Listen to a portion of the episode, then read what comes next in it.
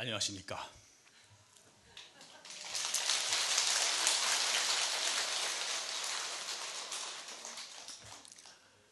지난달에 안 했어요. 지난달에 신수기도 해양하고 겹쳐가지고 제가 안 나왔는데 나오냐고 문의도 많이 오고 저 오는 줄 알고 왔다가 괜히 헛걸음했다고 그런 분도 여러 분 계시던데 하여튼 두 달 만에 뵈니까 반갑습니다.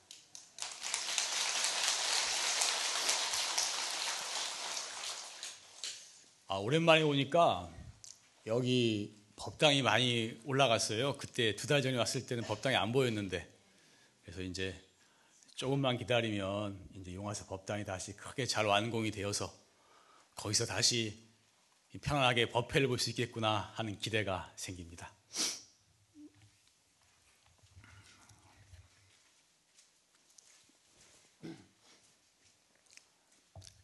오늘은 좀 재미있는 얘기로 사후 세계에 대한 이야기를 하겠습니다. 사후 세계, 죽음 이후의 세계.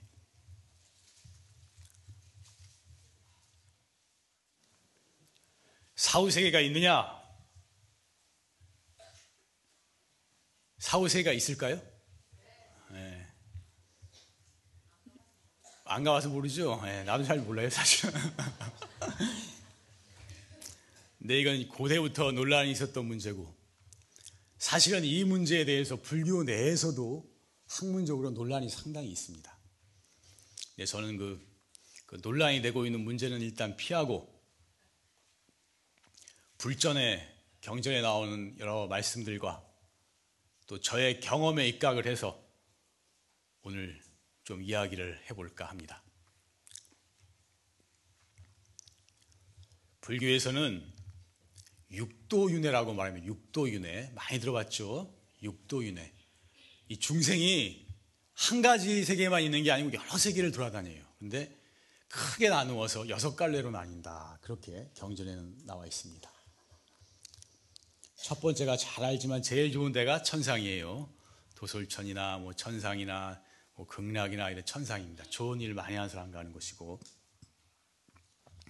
두 번째가 인간입니다. 우리가 두 번째로 좋은 세상이에요. 인간. 그 다음에 아수라라고 천상 사람이었는데 싸움을 좋아해서 이렇게 아수라 세계에 산대요. 그 다음에 인도 신화에 나온 얘기고, 그 다음에가 제일 나쁜 게 이제 지옥이죠. 고통이 너무나 심한 지옥이 있고. 그리고 나서 아기가 있습니다. 아기. 배고플 아자 귀신 기자. 배고픈 귀신이다. 기갈 들린 귀신이다. 배고파하는 귀신들이 세계가 있어요. 그 축생의 짐승의 세계가 있습니다. 크게 여섯 가지로 나뉩니다. 근데 여기서 아귀라 그랬는데 배고플 아자 배고픈 귀신이라 그랬는데 이 아귀라는 말이 원래 인도의 산스크리트어에 뿌레타라는 말로 옮긴 거래요. 뿌레타. 근데 이 뿌레타라는 말이 원래 그냥 돌아가신 분 귀신 이런 뜻이었대요. 그냥 귀신이란 뜻이었. 돌아가신 분이란 뜻이었대요. 근데 이제 한자에서 이제 배고플 아자를 썼어요. 배고프다 하고 썼는데 왜 그러냐 하면은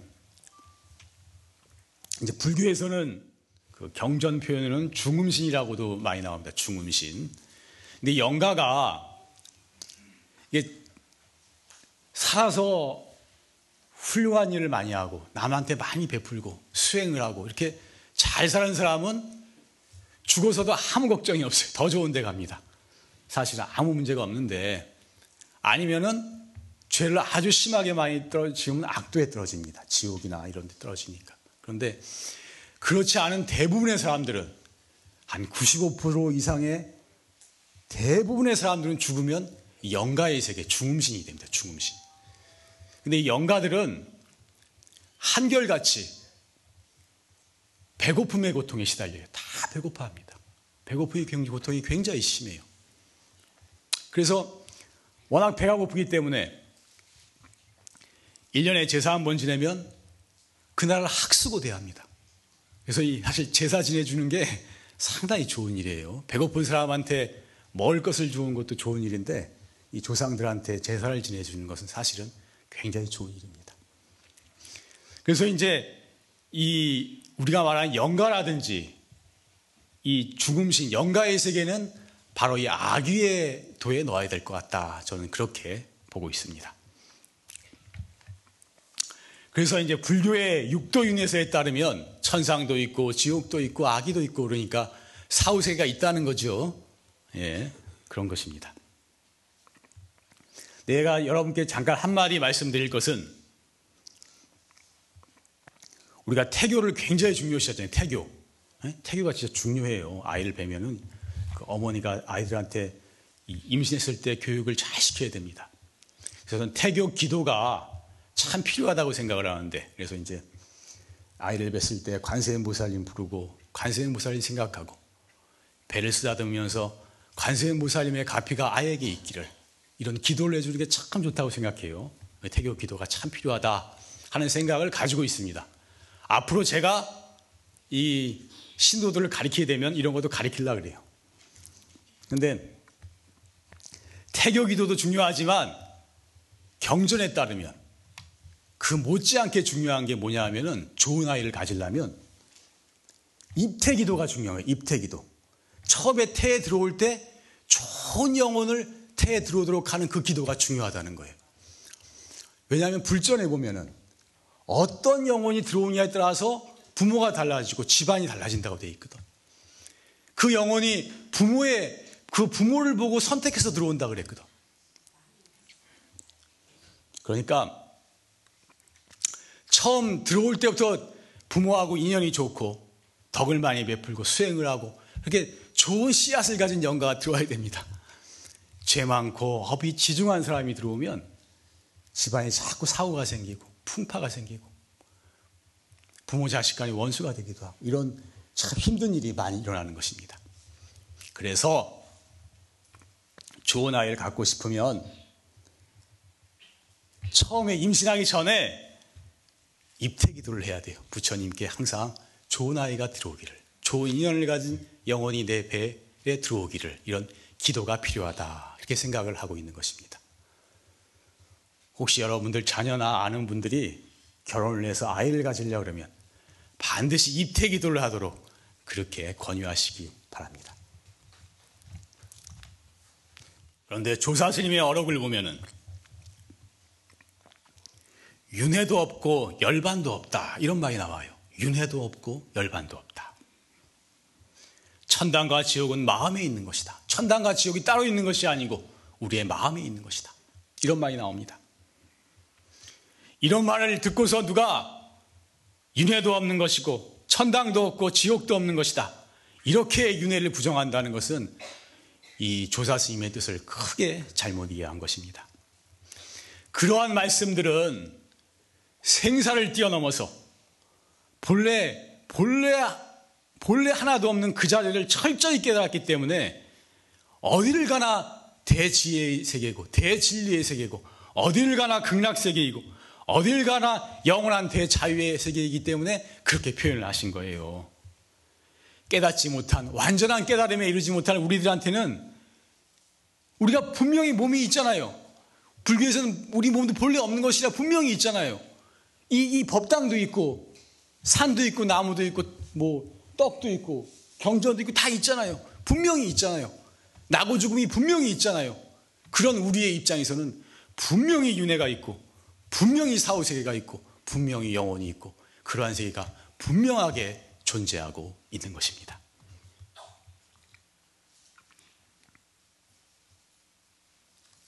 만약에 우리가 사후 세계가 있다는 것, 우리가 죽은 후 영원한 다른 세계가 있다는 것을 믿지 않는다면 진정한 의미에서 신앙생활이 불가능한 것입니다.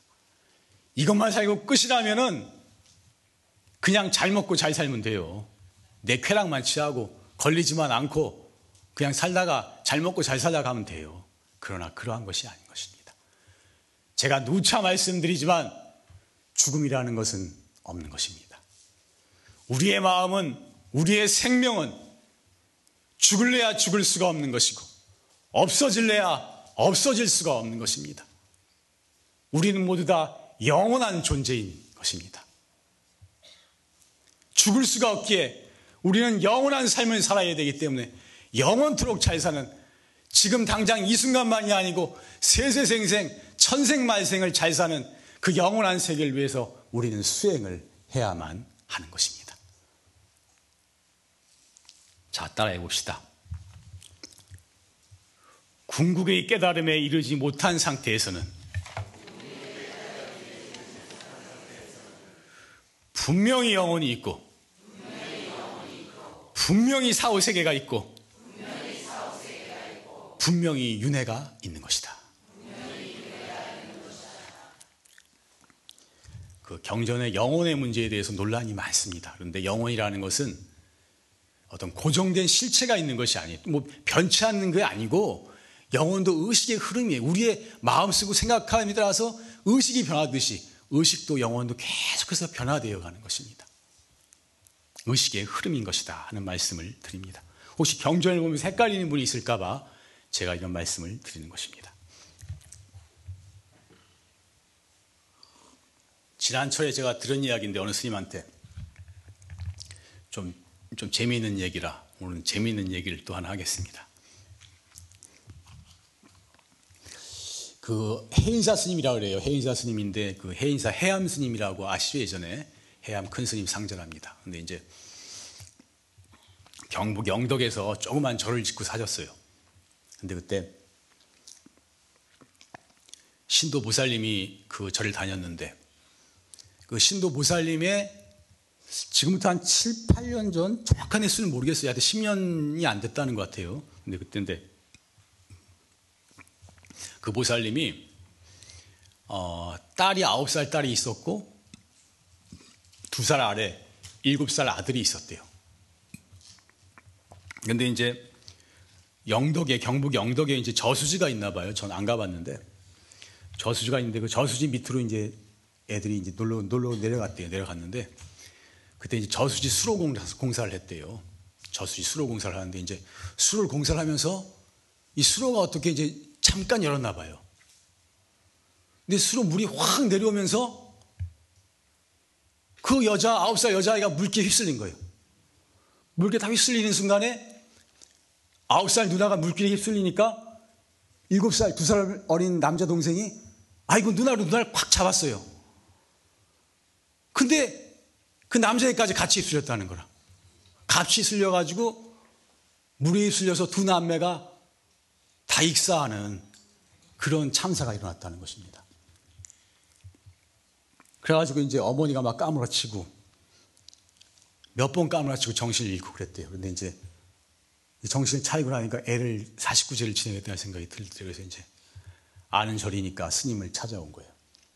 그래서 이제 제사를 지냈는데 오제 때래였대요. 오제 때. 오제 때였는데 이제 오제 지내고 나서 어머니가 이제 꿈을 꾸니까 꿈에 막 울긋불긋한 옷을 입은 막 이상한 사람들이 보이더래요. 그래서 누군가 했더니 그 사람들이 다가와서 그러더래. 우리는 용궁 사람이라고 그러대 용궁. 용궁. 용궁 들어봤죠? 예, 나도 그 용궁 잘 몰라요. 모르겠는데 용궁 사람이라고 그러더래요. 용궁 사람인데. 용궁에서 왔다 그러더래요. 그런데 그 사람들 말이 뭐냐면은 사실은 우리 용궁에서 큰 반란이 있었다. 그래서 나라가 뒤집어졌는데 그때 뭐 왕이라든지 왕족들이 다, 다 위험하다고 생각이 돼가지고 피신을 하게 됐다. 피신을 하는데 우리 공주님을 보낼 때가 마땅치 않아가지고 당신이 인연이 있어서 당신 집에 우리 공주님을 보냈다 그러더래요. 우리 공주님을 보냈다. 보냈는데 이제 반란이 평정이 돼서 평정이 돼서 이제 공주님을 데려와야 되겠다는 거예요. 데려와요. 데려오려고 계획을 다 세워가지고 이제 애들이 애들을 끌고 왔다는 거예요. 애들이 그 자기들이 간 것 같지만 자기들이 간 게 아니라 자기들이 이렇게 이 생각을 넣어가지고 끌고 온 거예요. 그쪽으로. 끌고 와서 이제 그 누나를 물에 실려서 용궁으로 데려가려고 했다는 거예요. 데려가려고 그랬는데 아들은 관계가 없는 사람이에요. 용궁하고 관계가 없는 사람이었대. 그래서 아들을 데려갈 계획은 없었다는 거예요. 없었는데 그 아들은 누나가 갑자기 되니까 탁 붙잡았는데 빨려 들어왔단 말이에요. 자기들도 어쩔 수 없어. 얘는 안 데려가려고 했던 애인데, 누나만 데려가려고 했는데, 얘가 그냥 갑, 순간적으로 잡으면서 같이 빨려 들어와서 자기들도 어쩔 수가 없었다.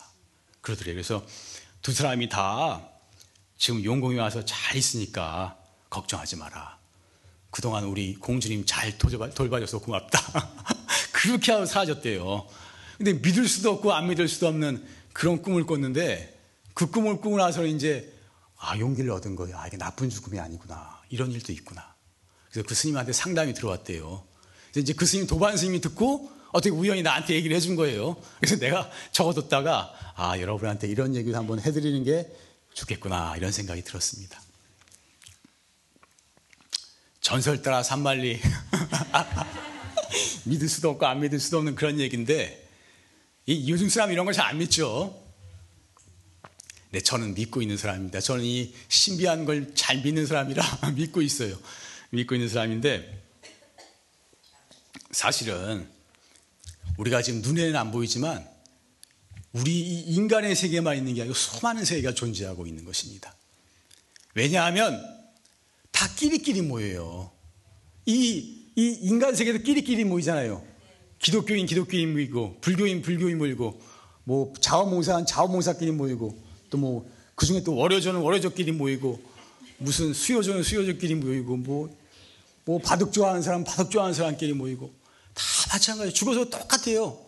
죽어서도 불교 불교 믿는 사람도 거기서 모이고 기독교 믿는 사람도 자기네들, 자기네끼리 모이고 뭐 나라 걱정하는 충신들도 자기끼리 모이고 예술 좋아하는 사람 자기끼리 다 끼리끼리 모여요. 그래서 다 세계를 이루어요. 수많은 세계가 존재하는 것입니다. 수많은 세계가 존재하고 이 보이는 세계만 있는 게 아니 보이지 않는 세계가 같이 존재하는 거예요. 우리가 지금 눈에는 안 보이지만 여기에도 수많은 존재들이 보이지 않는 수도 없는 존재들이 존재하고 있는 것입니다. 죽은 영가도 있고 따른 뭐 용도 있고 나온 뭐 천신도 있고 수도 없는 존재들이 이 보이는 사람과 보이지 않는 세계가 다 같이 존재하고 있는 것입니다. 사실은 보이는 이 모든 세계는 다 어디서 왔느냐? 보이지 않는 세계에서 온 것입니다. 또 이 보이는 세계는 또 결국은 다 보이지 않는 세계로 돌아가게 되는 것입니다. 이것도 한번 따라해 볼까요? 죽어서도 끼리끼리 모인다. 수많은 세계가 있고 보이는 세계와 보이지 않는 세계가 공존하고 있다.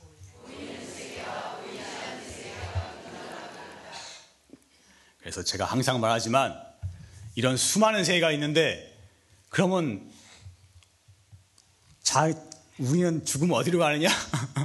어느 종교 말대로 자기네 종교만 믿으면 다그 좋은 데 가고 아, 자기네 종교 안 믿으면 다 뭐 지옥 가고 그러냐? 그런 게 아니고 항상 말씀드리지만 이건 어느 종교를 믿었냐고는 사실 그, 그게 결정적인 것이 아닌 것입니다. 어떻게 살았느냐? 자기가 평소에 마음을 어떻게 쓰고 어떻게 살았냐에 따라서 결정이 되는 것입니다. 어떤 종교를 믿든 마음을 잘 쓰고 남에게 덕되는 행동을 하면 좋은 곳에 가는 것이고 어떤 종교를 믿든 남을 해치고 가슴을 아프게 하면 학도에 떨어지게 되는 것입니다. 자기가 지은 행동에 대한 책임은 자기가 져야만 하는 것입니다. 우주의 법도는 엄정한 것이라 절대로 이것을 피할 수가 없는 것입니다. 그래서 우리가 부처님 믿어서 행동은 잘못하는데 부처님만 잘 믿으면 뭐든지 잘 되고 복받고 좋은 데 가고 그러리라고 부처님을 믿는 것이 아닌 것입니다. 우리는 불법을 믿고 부처님의 가르침을 믿고 공부함으로써 우리의 마음을 바꾸고 우리의 행동을 바꾸고 우리의 삶을 바꿈으로써 우리의 운명을 바꾸고 우리의 앞길을 바꾸고 우리의 죽은 이후의 세계를 그 자체를 다 바꾸게 되는 것입니다.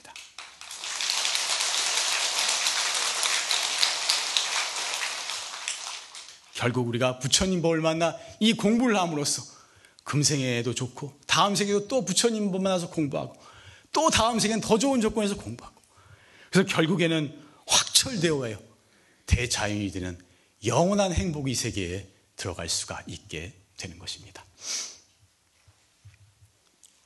내가 지난번에도 얘기했지만 지옥은 너무너무 처참하고 너무너무 고통이 심하다고 합니다.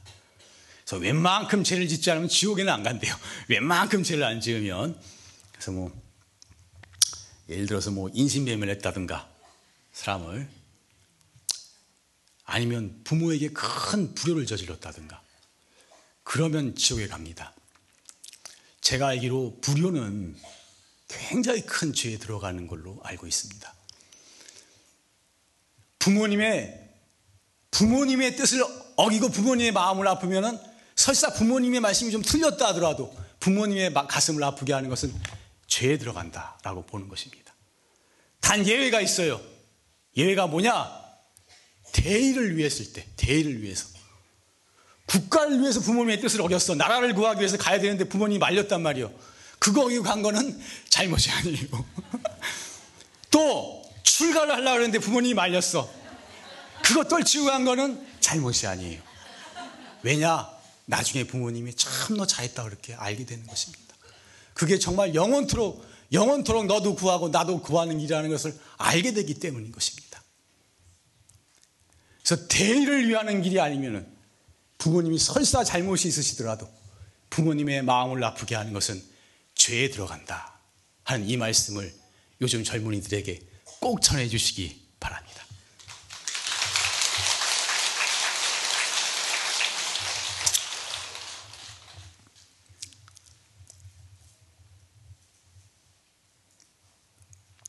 그리고 제가 누차 말씀드렸지만 천상세계 아 그래서 지옥 같은 경우에 보면은 오늘 원장 선생님 법문에 나오잖아요. 정강 조실 스님이 예전에는 놀기 좋아했대요. 공부도 안 하고 맨날 놀고 이렇게 그랬었대. 그러다가 이제 꿈에 지옥을 꿈을 꿨다 그러죠. 오늘 법문에 나오죠. 지옥을 꿈을 꾸고 아, 제 내가 중이 돼가지고 이렇게 놀고 그러면 지옥에 가겠구나. 발심을 해서 공부하셨다고 돼 있죠. 네, 그런 거예요. 제가 아는 스님은 이제 영가를 천도하는데 상당히 능력이 있는 스님이 한 분 알았는데 그 스님도 지옥 같은 거 안 믿었대요. 그런 거 없는 줄 알았대, 자기도.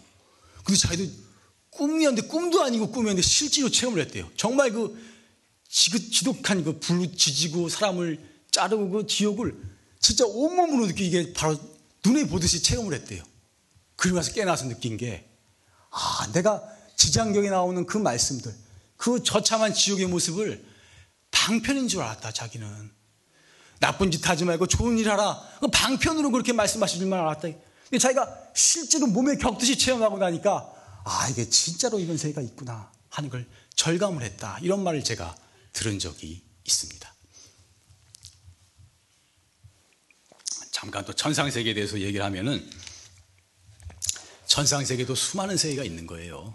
아까도 마치 용궁도 있고 천상 세계도 종류가 많아요. 어느 한 종교가 다 독점하고 있는 것이 아닌 것입니다.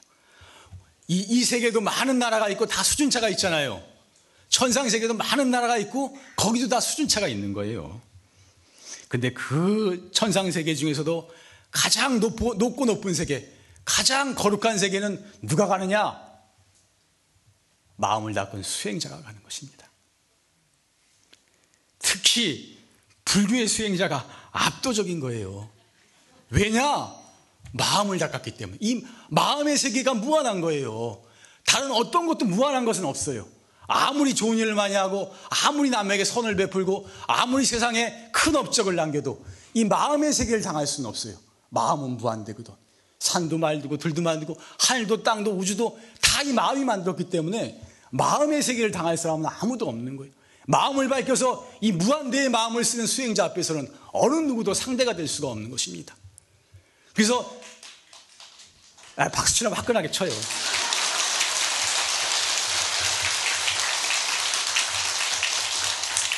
그래서 내가 장담컨대 천상세계 중에서 높고 높은 위치는 모두 다 수행자예요. 마음 잡고 수행자고 특히 불교 수행자인 것입니다. 불교의 마음을 깨친 조사 스님 그 대조사 스님의 법력에는 아무도 당할 자가 없는 것입니다. 그렇기 때문에 설사 다른 종교를 믿고 다른 행을 닦아서 천상세계 그런 데 갔다고 하더라도 자기가 부족하다는 것을 알게 되는 것입니다. 거기가 영원치 못하고 거기도 마음에 고통이 있다는 것을 알게 되는 것입니다. 그래서 영원한 문제를 해결하기 위해서 영원한 문제를 해결하기 위해서 다 수행이 중요하다는 걸 알게 된 천상 사람들은 다 알게 되는 거예요. 오히려 정신세계가 높으면 높을수록 마음을 닦는 수행이 중요하다는 것을 더 절감하게 되는 것입니다. 그래서 천상 사람들도 결국은 다 원력을 세워서 불법에 귀하게 되는 것입니다. 마음을 닦아야 되거든. 이 마음을 깨쳐야만 영원한 문제가 해결되거든. 불교에 귀한다 그래도 뭐 이게 그러니까 아 이거 중요한 말 빼먹었네. 그러니까 얼마나 헤매다가 불법에 들어오냐 차이가 있을 뿐이에요. 한생 헤매다 들어오느냐, 삼생을 헤매다 들어오느냐, 열생을 헤매다 들어오느냐, 백생, 천생을 헤매다 들어오느냐? 그 시간의 차이가 있을지언정 결국에는 모두 다 이 마음을 닦는 이 수행의 법에 불법에 귀하게 되고야 마는 것입니다. 제가 불법에 귀하게 된다 그랬는데 이 결국 불법이라는 것이 이 사람들이 다 귀한다는 게 뭐 석가모니 열심히 믿는 이런 종교에 귀한다는 뜻이 아닌 것입니다. 제가 말하고자 하는 것은 마음을 닦는 수행, 마음을 닦는 이, 이 수행의 길에 들어오게 된다는 그 말씀인 것입니다. 근데 불교를 믿더라도 불교의 핵심은 마음을 닦는 데 있는 거예요. 이 마음을 깨치지 못하면 나머지는 다겉 껍데기인 것입니다.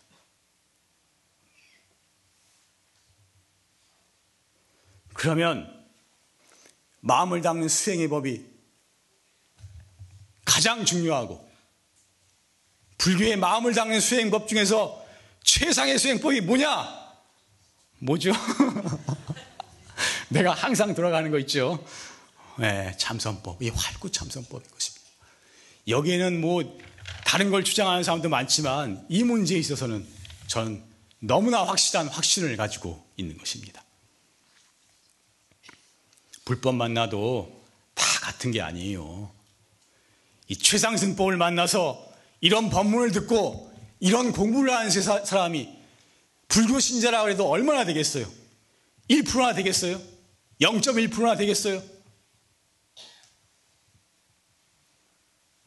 결국 이 공부하기 위해서 우리가 수많은 생을 윤회를 냈고 수많은 생 고통을 받았고 그래서 원력을 세워서 불법에 들어왔고 더구나 최상승법에 바로 직접적으로 들어오게 된 것입니다.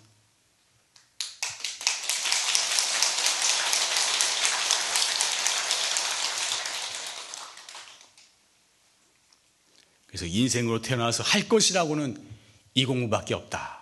하시는 원장 스님의 법문이 너무나 틀림없는 말씀인 것입니다.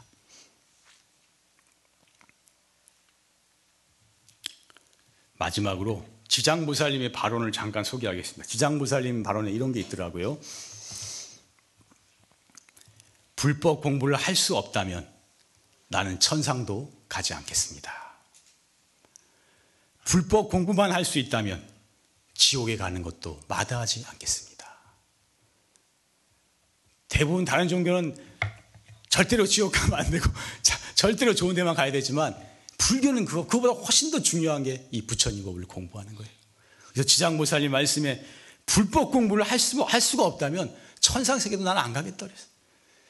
불법 공부만 할 수 있다면 지옥에 가는 것도 마다하지 않겠다 그랬어요. 이것이 바로 수행자의 마음가짐인 것입니다.